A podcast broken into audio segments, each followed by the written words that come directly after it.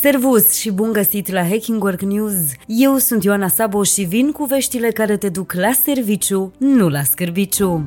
Hacking Work News România ocupă locul 2 în Uniunea Europeană la indicele fericirii, un rezultat absolut surprinzător de 7,7 din 10, conform Eurostat. Mai mult împărțim locul 2 cu Polonia. Am întrecut în top țări precum Italia, Spania sau Germania, iar singurii care au reușit un scor mai mare sunt austriecii. La distanță mică totuși, Austria ocupă locul 1 cu 7,9 din 10. Tinerii români cu vârsta cuprinsă între 16 și 29 29 de ani sunt cei care ne-au crescut de fapt scorul. Dar ce îi face pe acești oameni fericiți? O importanță majoră o au pasiunile și nivelul lor punctual de trai, în ciuda mediilor scăzute la nivel național. Atenție, vorbim însă despre românii care nu trăiesc în general cu grija zilei de mâine și care își permit astfel să pună mai mult preț pe stabilitate. România rămâne divizată între clase sociale foarte diferite, ca oportunități, așteptări și nevoi. Altfel spus, suntem chiar chiar fericiți atunci când nu ne temem că nu avem ce pune pe masă. Mai mult, relația noastră cu banii rămâne una foarte complicată și nu ne-ar strica niște educație financiară.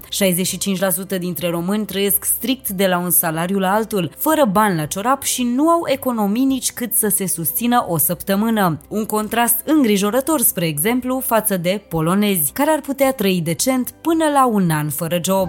Știrile Hacking Work Rămâi des peste program? E posibil să muncești mult și prost. Conform noilor studii, se pare că o zi de muncă mai lungă ți-ar putea scădea, de fapt, productivitatea. Peste o treime dintre angajații lumii depășesc timpul de lucru standard, însă asta vine la pachet, de fapt, cu o scădere de 20% a productivității, față de colegii care respectă programul de 8 ore. Mai mult, angajații care lucrează suplimentar sunt de două ori mai stresați și mai puțin mulțumiți de mediul lor profesional. Studiul mai dezvăluie și că pauzele sunt esențiale pentru productivitate, însă jumătate dintre angajați le ignoră cu desăvârșire. Hacking Work News Minciuna pare să intre în cerințele postului, încă din procesul de recrutare.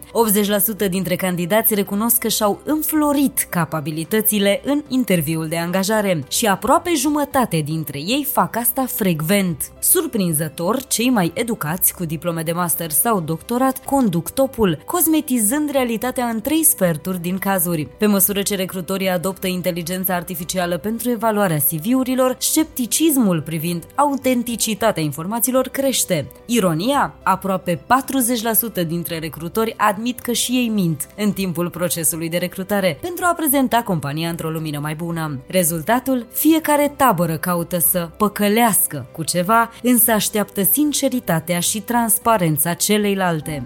This is Hacking Work. Atât pentru azi. Eu sunt Ioana Sabo și îți mulțumesc că urmărești Hacking Work la radio, dar și online. Caută edițiile noastre complete de newsletter, podcastul și articolele de blog, ca să mergi la serviciu, nu la scârbiciu. Să ne reauzim sănătoși, voioși și mintoși și data viitoare. Servus!